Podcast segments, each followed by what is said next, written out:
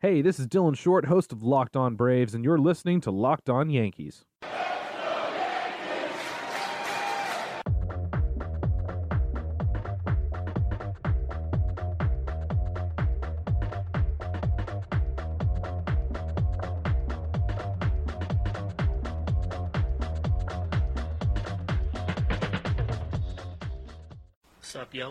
Welcome to the Locked On Yankees podcast, which is part of the Locked On Podcast Network, your team every day.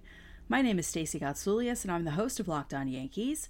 You can find us on Twitter at Locked On Yankees, all one word. You can find me on Twitter at Stace Gotts, and you can find us on Instagram at Locked On Yankees, all one word. Please feel free to tweet questions or comments to either Twitter account, and please feel free to leave comments on our Instagram account. If you're a new listener, hello and welcome. If you're a returning listener, welcome back. I hope you all enjoyed today's episode, which is brought to you by Built Bar. Built Bar is a protein bar that tastes like a candy bar. Go to builtbar.com and use the promo code LOCKED ON, and you'll get $10 off your first order. We're continuing our look back at the franchise's best moments, and today we're going back to July 18th, 1999. That's right, we're looking back at David Cone's perfect game. I posted a poll on Twitter yesterday asking you which game I should discuss, and out of Gooden and Righetti's no hitters and Cones and Wells's perfectos, Cones perfecto won with 28% of the vote. Now it was close. Righetti was second with 27%, Gooden was third with 26%, and Wells brought up the rear with 20%. So before we get into it, you can get Locked On Yankees and all other Locked On podcasts straight to your phone in Apple Podcasts, Google Podcasts, Himalaya, Spotify, Stitcher, or wherever else you get your podcasts. And when you get into your car, you can tell your smart device to play podcast Locked On Yankees. I famously missed David Cone's perfect game. That's right, I was supposed to be there. There's a story involved. If you've been listening to this podcast for a long time, or if you've been following me on Twitter or reading my work, you know the story. But if you're new, sit back, relax, get a drink, because I'm going to get into it. I had Sunday plan tickets for Yankee Stadium, and 1999 was my first season. We had four seats in the fifth row of the upper deck, above first base, box 623, row C, seats 5 through 8. I loved those seats. They were fantastic. The only part of the stadium that you, or the field that you couldn't really see was the right field corner, but you could tell by the crowd reaction what was happening down there. Early morning on July 18th, I woke up to a charley horse in my left calf. I take after my dad and I have his legs. And we have large calves. Well, he had, but I have large calves in relation to my ankles, which were skinny. So when this Charlie horse happened, my gigantic calf muscle basically shrunk and felt like it was the size of maybe a walnut. It was the worst pain I felt in my life up to that point. I broke my ankle four years before that, and this pain was worse. I couldn't walk on my leg, and there was no way I was going to be able to go to the stadium because even if no, there was no way I could go to the stadium because even if I took the escalators up, I would still have to walk down to my seats, which would be a major pain in the butt. So I decided, okay, I can't go. So I told my brother to tell two of his friends that they could go, or one of his friends to go instead of me. We had four seats. So whatever, it's I'm just missing a baseball game. It's not a big deal, but I'm in agony. And then of course, history happens. and David Cone pitches a perfect game. And I'm watching the game on TV with my dad. I'm lying on the couch in the den with my leg up on a pillow. I'm icing it and then taking the ice off and icing it again. And it just didn't feel great. And as I'm watching the game and as things are going on, I'm thinking to myself, oh my God, he's pitching a perfect game. And when the rain delay happened, it was like, hmm, I wonder if they're going to bring him back out. Because it was a really gross day that day. My brother told me he had swamp ass sitting in the seats because when you were up in the upper deck in that spot, you rarely had shade. It was brutal in those seats some days. And it was brutal on that day. Even after the rain delay, it was still, you know, sometimes when it rains, it feels better after it rains. No, it was one of those summer rainstorms that comes and actually makes it feel worse. So it was just a not so pleasant day. So combining that with my hurt leg, I probably would have been miserable even though I was witnessing history, but I didn't. And when that ball popped up and Cone fell to his knees, I started crying for two reasons. One, I was happy for David Cone because I love David Cone. Who didn't love David Cone? And I was happy he made history. And then I was also crying for myself because I missed a perfect game. And my dad, who was sitting with me, said, Well, hey, at least you were at Doc Gooden's no hitter.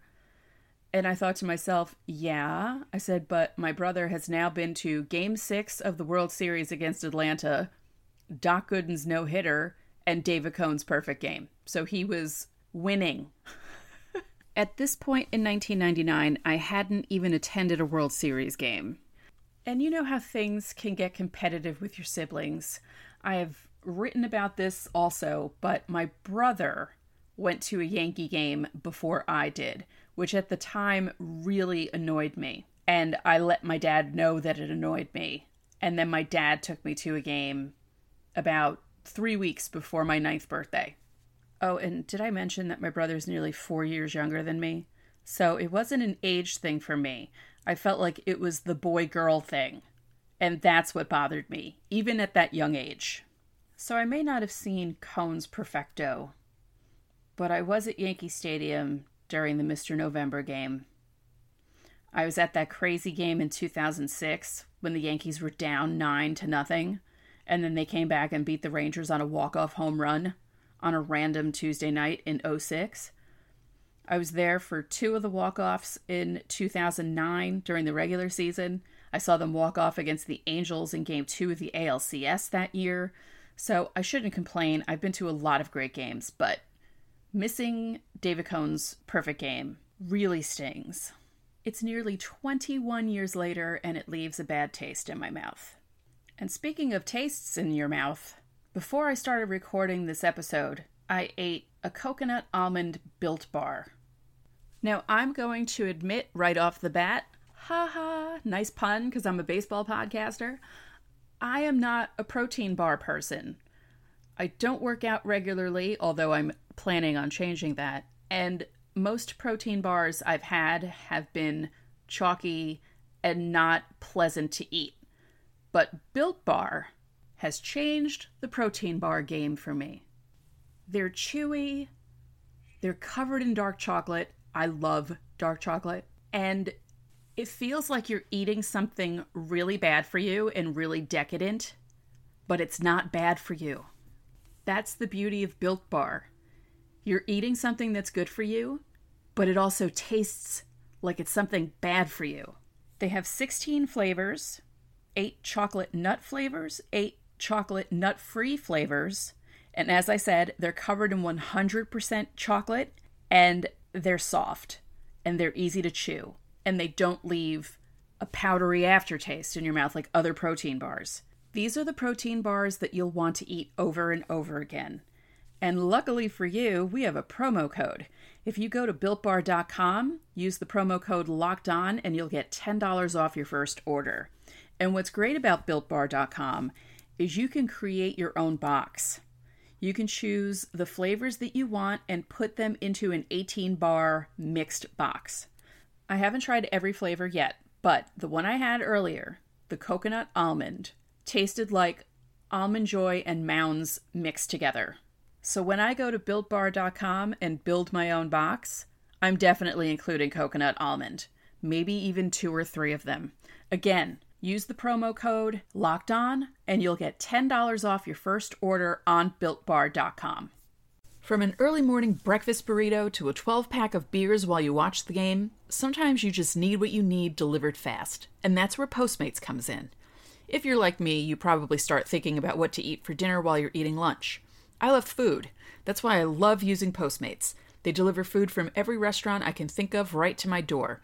But Postmates doesn't just deliver burgers and sushi. They actually make my life easier with grocery delivery and whatever I can think of delivery too. Convenience stores, clothing stores, you name it. So no more trips to the store, no more late night fast food runs. I don't even have to worry about where to grab lunch anymore. Just download Postmates on iOS or Android, find your favorites, and get anything you want delivered within the hour. For a limited time, Postmates is giving our listeners $100 of free delivery credit for your first seven days. To start your free deliveries, download the app and use the code LOCKED ON. That's code LOCKED ON for $100 of free delivery credit with no minimum purchase for your first seven days when you download the Postmates app. Anything you need, anytime you need it, Postmate it. So now that I've told the story of missing David Cone's perfect game, let's go through the play by play because he pitched, it wasn't even just that he pitched a perfect game, it's the fact that he did it so efficiently. He threw 88 pitches, struck out 10, and obviously didn't give up a hit or a run or a walk. His game score was 97. Now, the game score was developed by Bill James, and this is how you calculate it. You start with 50 points. You add one point for each out recorded, so three points for every complete inning pitched.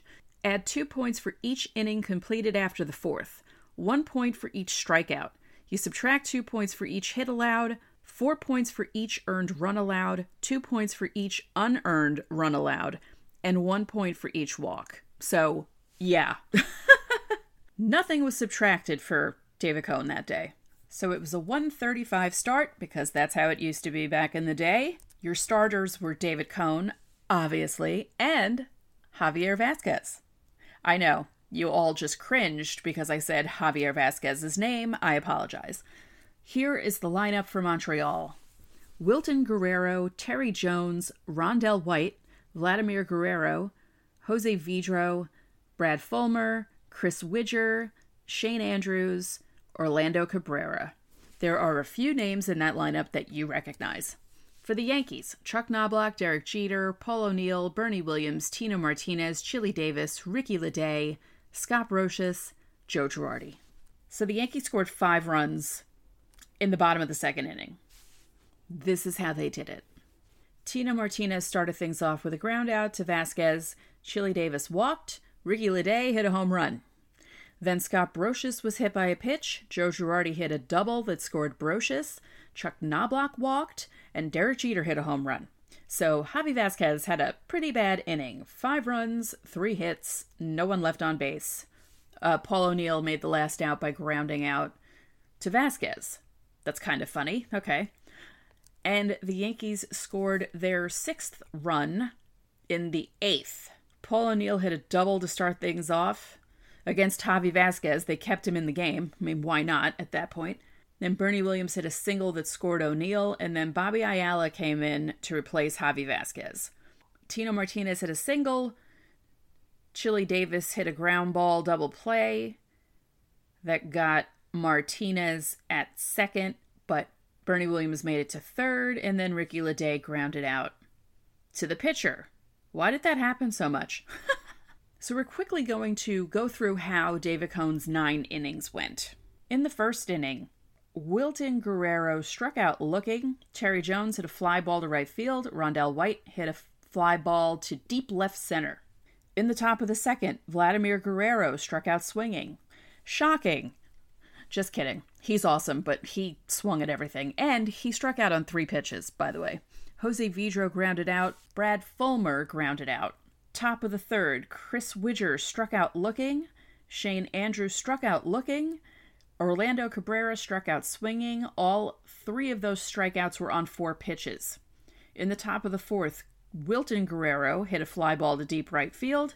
Terry Jones struck out swinging, again on four pitches and Rondell White hit a first pitch fly ball out. In the top of the fifth, Vladimir Guerrero hit a first pitch fly ball out. Again, not shocking because he was a free swinger. Jose Vidro hit a fly ball to center field on the fifth pitch. Brad Fullmer hit a fly ball to center field on the fifth pitch for the third out. In the top of the sixth, Widger hit a pop fly to short right field that was caught by the second baseman, otherwise known as Chuck Knobloch. Shane Andrews hit a fly ball to right field, and Orlando Cabrera hit a pop fly to the catcher. And Cone only threw five pitches that inning. In the top of the seventh, Wilton Guerrero grounded out. Now, that was a six pitch at bat. That was one of Cone's longest at bats during this game. James Moulton struck out swinging. That was five pitches. Rondell White struck out swinging on four pitches. In the top of the eighth, Vladimir Guerrero hit a pop fly on the first pitch to catcher. he was amazing. Do you remember when he swung at a ball that bounced? I mean, just wow. Jose Vidro grounded out, and Brad Fullmer struck out looking. And Vidro and Fullmer saw three pitches apiece. In the top of the ninth, Chris Widger struck out swinging on three pitches. Ryan McGuire hit the fly ball to left field. Now, was that the one that Ricky De- Ricky Ledee obviously didn't see? It just miraculously went into his glove. I think that may have been it. That was a five pitch at bat.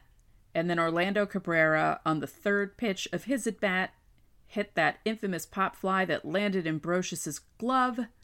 Cone fell to his knees. Everyone piled on top of him, and he got his perfecto. And I cried. Again, like I said earlier in the podcast, I've been lucky enough to witness a lot of cool moments in Yankee history. I think it's the fact that I had tickets for this one and couldn't go. That's why it's like a stab right into my gut. So I hope you had as much fun as I did looking back at this game. And I think tomorrow I'm going to talk about Righetti's no hitter.